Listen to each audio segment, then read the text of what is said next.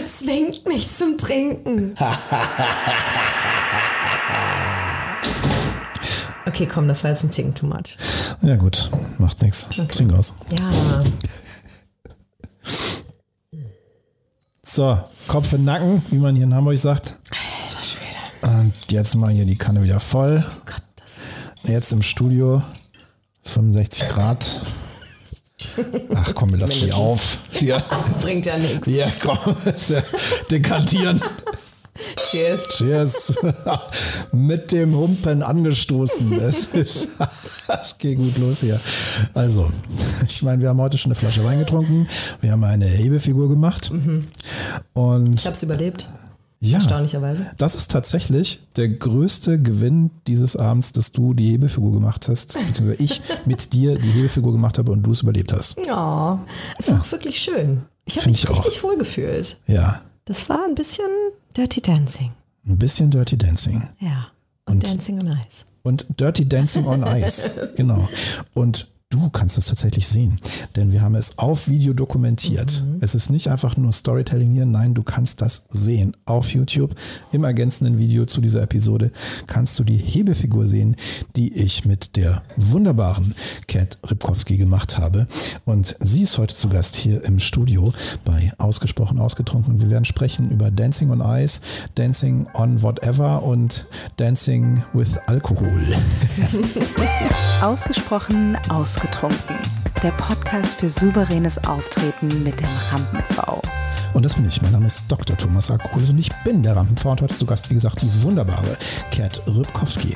Und ich freue mich wahnsinnig, denn du bist nicht nur eine Ice-Skating-Trainerin, kann man das so sagen? Eislauftrainerin. Ja. Eislauftrainerin, ja, okay. Du bist auch Personal Trainerin für Skating on Not Ice. Also, Ja. so, so, Auf also, Eistrainerin. also so- Trainer. Ja? so wie Trockenficken fürs Eislaufen. ja, so ungefähr. So ungefähr. Wunderbar. genau. Du warst aber schon ganz viel anderes in deinem Leben und darüber werden wir in diesem Podcast sprechen und auch darüber, worauf es ankommt, wenn man souverän auftritt.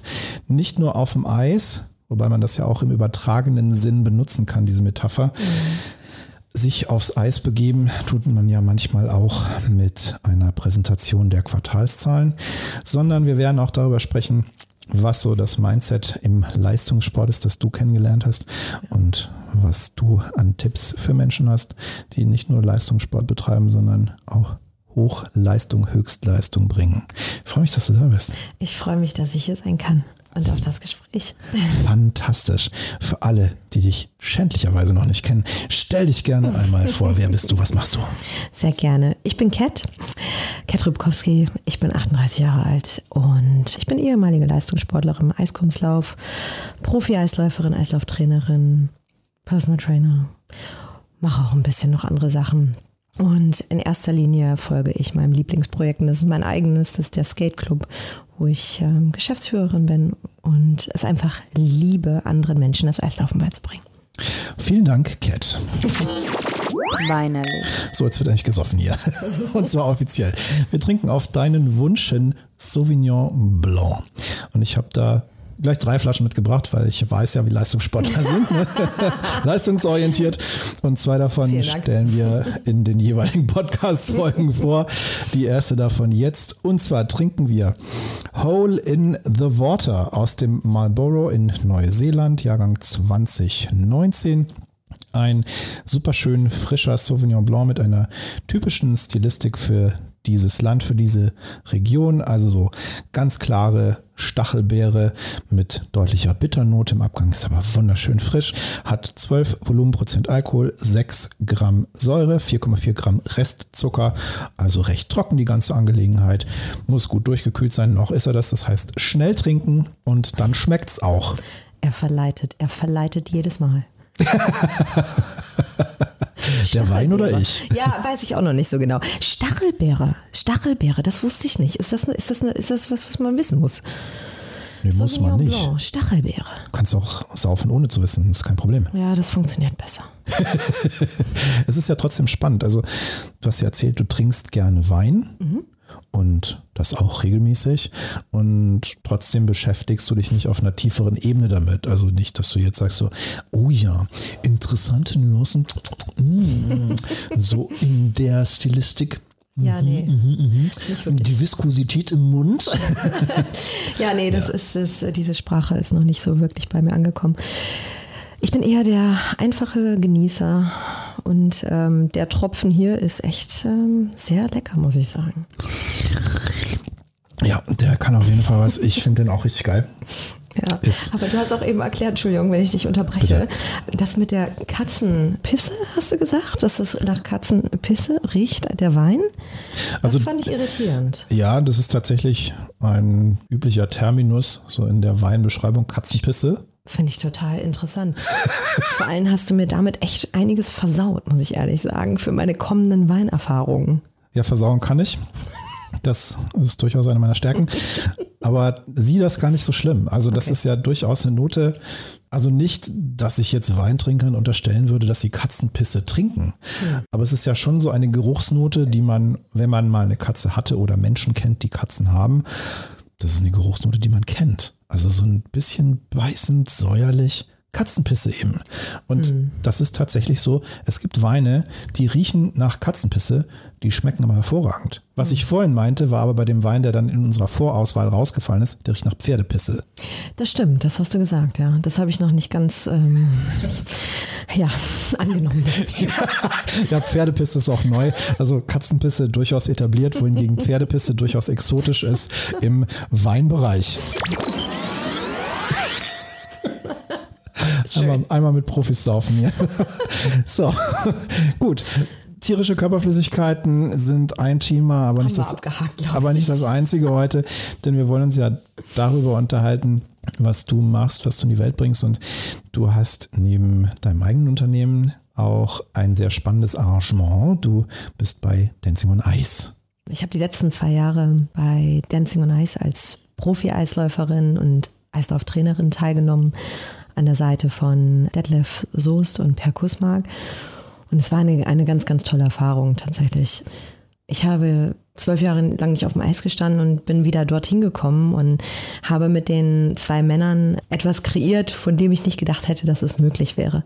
Also gerade in der ersten Staffel einfach zu sehen, dass ein völliger Neuling, der noch nie auf dem Eis stand, überhaupt gar keine Erfahrung hat, was Eis eigentlich bedeutet, sich darauf einlässt, mit mir richtig hart trainiert, das haben beide getan, um dann nach einer extremst kurzen Zeit des Trainings aus Eis zu gehen und vor allem Millionenpublikum zu performen, das war schon besonders. Also es war sicherlich für die Männer, für die Promis eine ganz, ganz tolle Erfahrung. Für alle Promis, also auch die weiblichen Promis, aber auch für uns Profis. Eine sehr besondere Geschichte, weil du sowas im Alltag nicht hast. Ich habe dich ja vorhin im Video gefragt, wenn ich jetzt bei Dancing on Ice mitmachen würde und wir ein Trainingsprogramm für mich entwickeln würden, was würdest du tun? Dann hast du gesagt, du würdest mich erstmal ins Fitnessstudio schicken und dann würden wir jeden Tag über mehrere Monate hinweg, jeden Tag mehrere Stunden trainieren. Das ist ja ein Fulltime-Job. Absolut, es ist ein Fulltime-Job. Aber du brauchst eben für den Eissport eine gewisse Grundfitness. Also du kannst nicht einfach aufs Eis gehen, wenn du nicht einigermaßen äh, muskulär da bist auf einem gewissen Level. Da gehören koordinative Fähigkeiten dazu, Beweglichkeit gehört dazu und eben auch Muskelkraft und Schnelligkeit und Ausdauer. Und all diese Sachen müssen schon in einer Form da sein, weil das innerhalb von drei Monaten jemandem beizubringen, ist einfach eine Mammutaufgabe. Ne? Und wenn du das eben im Vorfeld hast, das hilft ungemein bei einem Menschen wie Detlef Soos ist es ja so, der geht ins Fitnessstudio, der hat eine Grundfitness, vor allem im Bereich Kraft. Da ist auf jeden Fall was vorhanden. Per Kusmark, ich kenne ihn jetzt nicht persönlich, aber der sieht ja jetzt eher so schmal aus. Nur weil jemand so schmal aussieht, das darf man nicht unterschätzen. Also ähm, auch ein ganz, ganz fitter Mensch, muss man tatsächlich sagen. Ich war beeindruckt von allen Promis bei Dancing on Ice die haben das sehr, sehr ernst genommen, das ganze Thema. Ne? Und das, das war eigentlich das Schöne an dieser ganzen Show. Da war niemand dabei, der halbherzig an die Sache rangegangen ist. Jeder ist hingegangen und hat sich darauf vorbereitet, hat Sport gemacht im Vorfeld, war zu 1000 Prozent mit uns, mit uns Profis. Wirklich, also wir haben uns gegenseitig unterstützt und diese Fitness auch einfach erreicht in dieser kurzen Zeit. Egal wie jemand aussieht. Also mein Pair war definitiv fit. Ich finde das total spannend, weil das, was du da machst, ist ja in doppelter Hinsicht eine Aufgabe, die du hast, wo du dich souverän präsentierst, wo du souverän auftrittst, wo es ja nicht nur um dein eigenes souveränes Auftreten geht, also dass du dich möglichst gut inszenierst, sondern du mhm. trägst ja auch die Verantwortung für den Promi, den du trainierst in dem Moment und sorgst also auch für sein souveränes Auftreten, du bist quasi Führungskraft in dem Moment. Ja. Ist ja eine doppelte Verantwortung und unter doppelter Hinsicht spannend für die Menschen, die jetzt zuhören und sagen, Mensch, wie kann ich denn im übertragenen Sinn, wenn ich mich aufs Glatteis begebe, souverän auftreten. Mhm. Auf jeden Fall. Also es ist, es ist eine ganz interessante Geschichte, weil für mich war das ja auch komplett neu. Ich war zwölf Jahre nicht mehr auf dem Eis und dann natürlich, ich war noch nie im Fernsehen. Ja, auf einmal kommt eine Staffel Dancing on Ice und ich bin da und wir haben zweieinhalb Millionen Zuschauer an den Fernsehbildschirmen. Wir haben 600 Menschen im Studio, die zugucken und es ist alles live. Also du kannst nichts löschen. Nichts, was du sagst, nichts, was du tust, kann weggehen. Und natürlich macht man sich da im Vorfeld ein bisschen Gedanken. Aber für mich, ich war schon längst über den Punkt hinweg, wo ich Lampenfieber habe, weil ich hatte schon gewonnen. Ich hatte gewonnen, dass ich dabei sein kann. Für mich ist es dieser Moment, der Weg dorthin, das Gesamte. Ich hatte keine Angst, irgendwas falsch zu tun, weil ich weiß, dass ich aus Fehlern lerne. Und ich war einfach da und hab's genossen. Es gab keine Angst. Ich war total ruhig. Wann hattest du das letzte Mal Angst auf dem Eis? Das ist schon sehr lange her, tatsächlich. Das war noch in meiner Wettkampfzeit. Und wann da? Ich hatte Angst zu meinem letzten Wettbewerb, wo es darum ging, ob wir die Qualifikation zu den Olympischen Spielen in Salt Lake City schaffen oder eben nicht. Da hatte ich das letzte Mal Angst. Und wir haben es nicht geschafft. Wie bist du damit umgegangen? Schlecht. Okay, schlecht.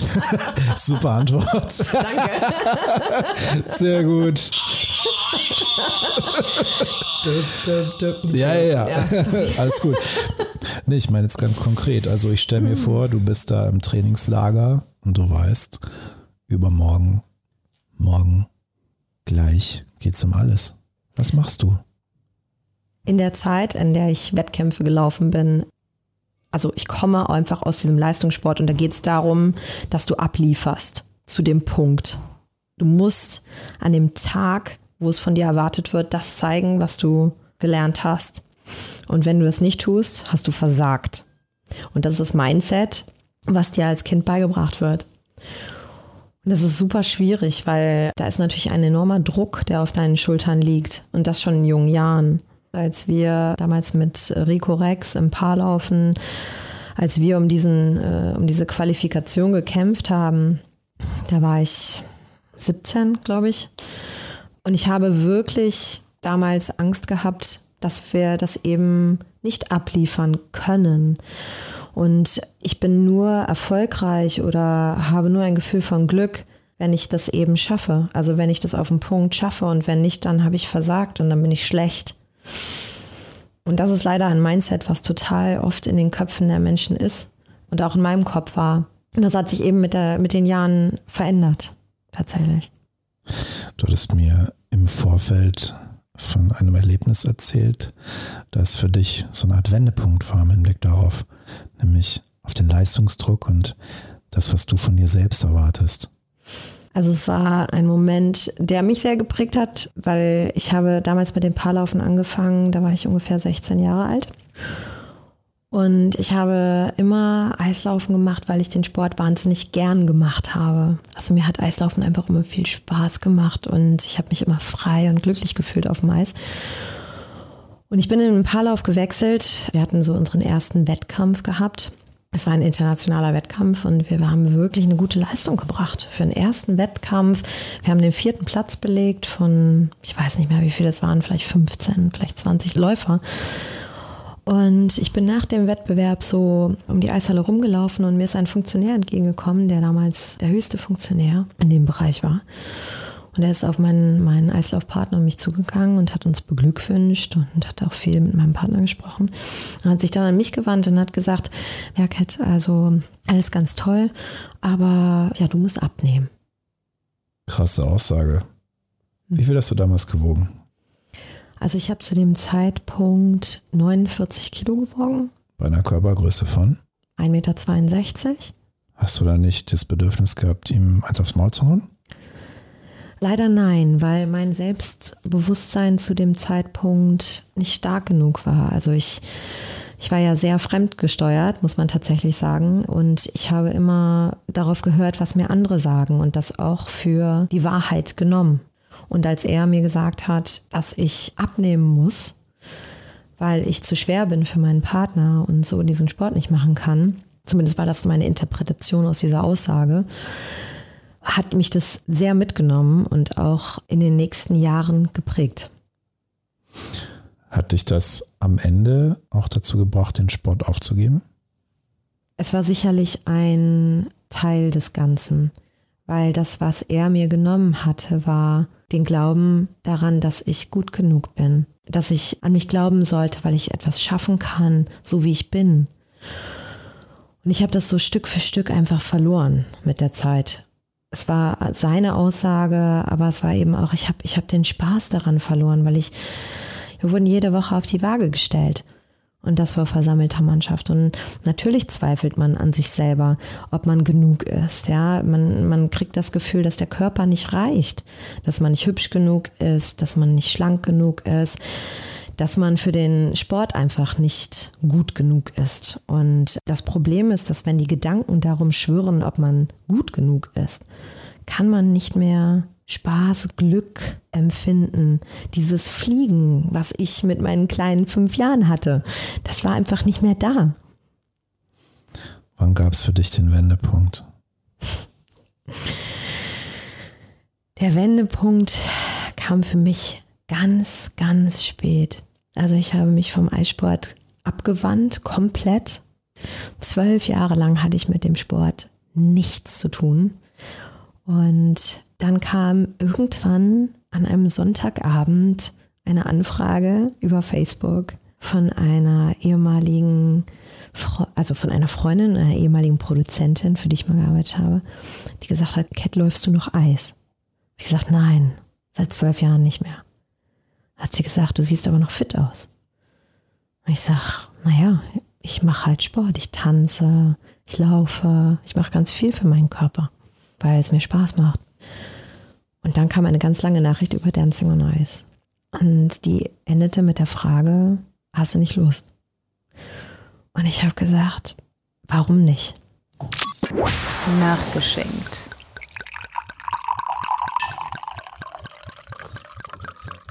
das ist ein guter Zeitpunkt jetzt.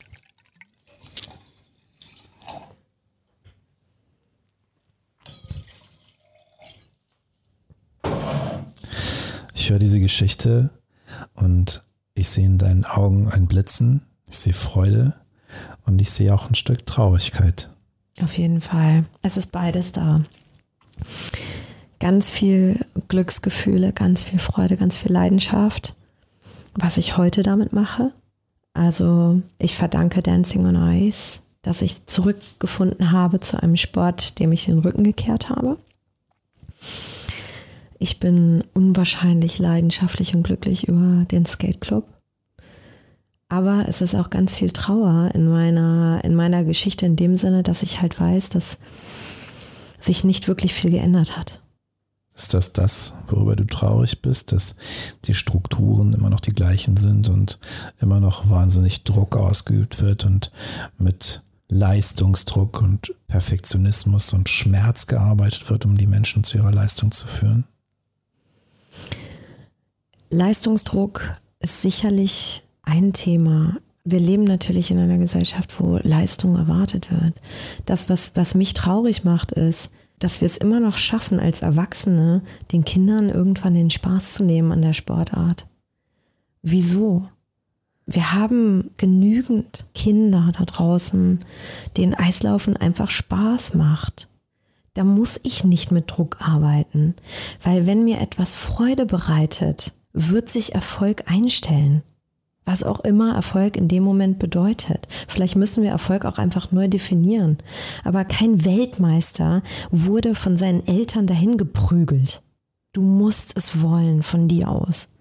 Und das, was mich ärgert, ist, dass wir zu viele kleine Menschen da draußen haben, denen vorgesagt wird, was sie zu tun und zu lassen haben. Glaubst du, das ist das Geheimnis souveränen Auftretens? Ich glaube, dass das ein absolut notwendiger Teil ist.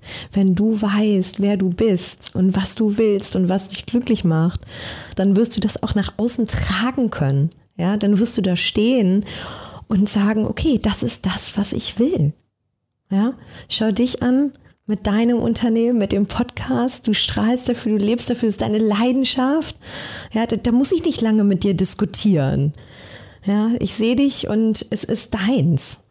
Und genauso stehe ich da mit meinem Skate Club. Ich liebe dieses Projekt. Und da muss mich niemand hinprügeln, dass ich dafür arbeite. Im Gegenteil. Es muss mich jemand, mein Partner zu Hause muss mich dafür hinprügeln, dass ich aufhöre zu arbeiten. Oder dass du deinen Stundensatz erhöhst. genau. Ja. Denn du bist noch viel mehr wert als das, was du verlangst. Definitiv. Dekantiert. Selbstwert, darauf trinken wir. Und das ist etwas, was für den Leistungssport wichtig ist und generell für alle Bereiche des souveränen Auftretens. Und du hast gerade etwas gesagt, was ich sehr schön finde. Du sagtest, wir machen Kindern das kaputt, was sie gerne tun. Und das machen wir nicht nur im Sport, das machen wir in allen Bereichen. Mhm.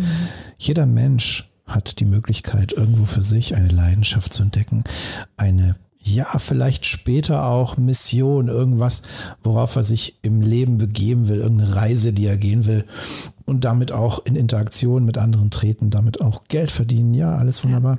Ja. Nur wenn wir da so einen Leistungsdruck dahinter schrauben und sagen, du musst aber und jetzt aber und so und so, dann können wir echt das größte Talent versauen, einfach weil wir den, den Spaß an der Sache kaputt machen. Und das finde ich persönlich auch schlimm. Deswegen finde ich das, was du gerade gesagt hast, so super wichtig. Ja. Und für mich ist es halt so, dass ich sage, mir wurde als Leistungssportlerin halt immer gesagt, das ist dein Ziel, da ist der Wettkampf, ne? darauf musst du hinarbeiten, du musst dies oder jenes schaffen und dann bist du gut. Aber wenn du einfach nur läufst, wenn du einfach nur da bist, wieso ist das nicht ausreichend? Ich habe VHS-Kassetten zu Hause rumliegen von meiner Zeit. Ich war richtig schlecht als Kind. Richtig schlecht. Ne? Also, ich bin nicht aufs Eis gegangen und jeder hat gedacht, oh, voll das Talent. Nein, gar nicht. Null. Ja, ich hatte zu große Schlittschuhe. Ich stand da rum und bin halt meine Kringel gelaufen und bin halt einfach nicht von der Eisfläche gegangen. Und diese ganzen Videos, die wir zu Hause rumliegen haben, da hast du immer meinen Papa, der da mit dieser 5-Kilo-Kamera auf der Schulter hängt ja, und dann einmal vom Podium losschwenkt und dann kommen halt ganz viele Kinder, die sich freuen und ganz vielen lustigen Glitzer an den Kleidern und dann komme irgendwann ganz am Ende ich mit meiner kleinen Teilnehmermedaille, die sich freut wie ein Schnitzel, weil für mich war das toll. Es war ausreichend. Ja, ausreichend. Vier plus, ne? ich sag dir was, ich habe bei den Bundesjugendspielen, finde ich auch so, geiler Name, ne? Bundesjugendspiele. also, wenn ich überhaupt mitgemacht habe, ich habe mich ja später vom Sport befreien lassen. Ne? Ach, geil. So, aber solange ich mitgemacht habe, immer nur Siegerurkunde. Mhm. Und Siegerurkunde ist ja so wie dabei sein ist alles. Ja.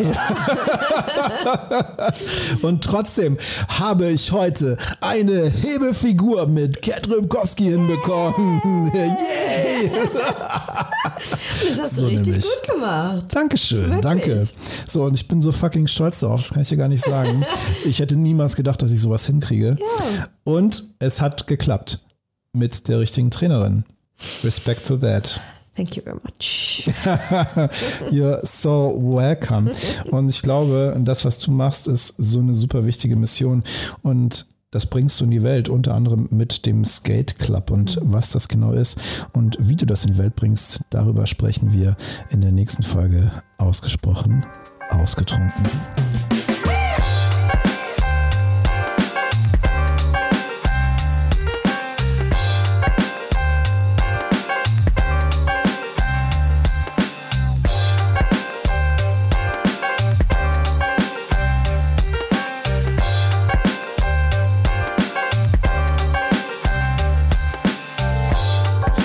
War ausgesprochen ausgetrunken heute mit Kat Rybkowski, bekannt aus Dancing on Ice und durch den Skate Club.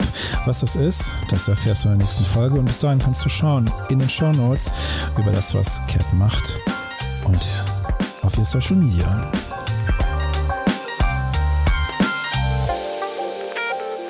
Und natürlich kannst du dich auch informieren, wie du selber souveräner auftreten kannst, nämlich mit meiner Hilfe in den Show Notes auf meiner Website und meinem Social Media.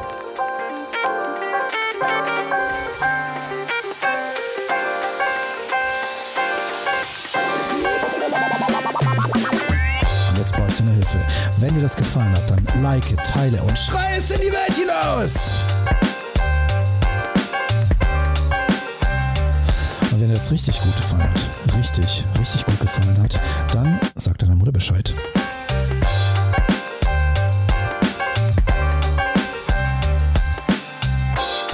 Mittwoch geht's weiter, nächste Folge ausgesprochen ausgetrunken. Bis dahin, gieß dir ein, gönn dir reichlich. Du weißt, dienstagsabends immer auf Insta. Rampfer Afterwork Livestream. Da gibt's auch Wein. Es gibt immer Wein. Geiles Leben. Gruß daheim.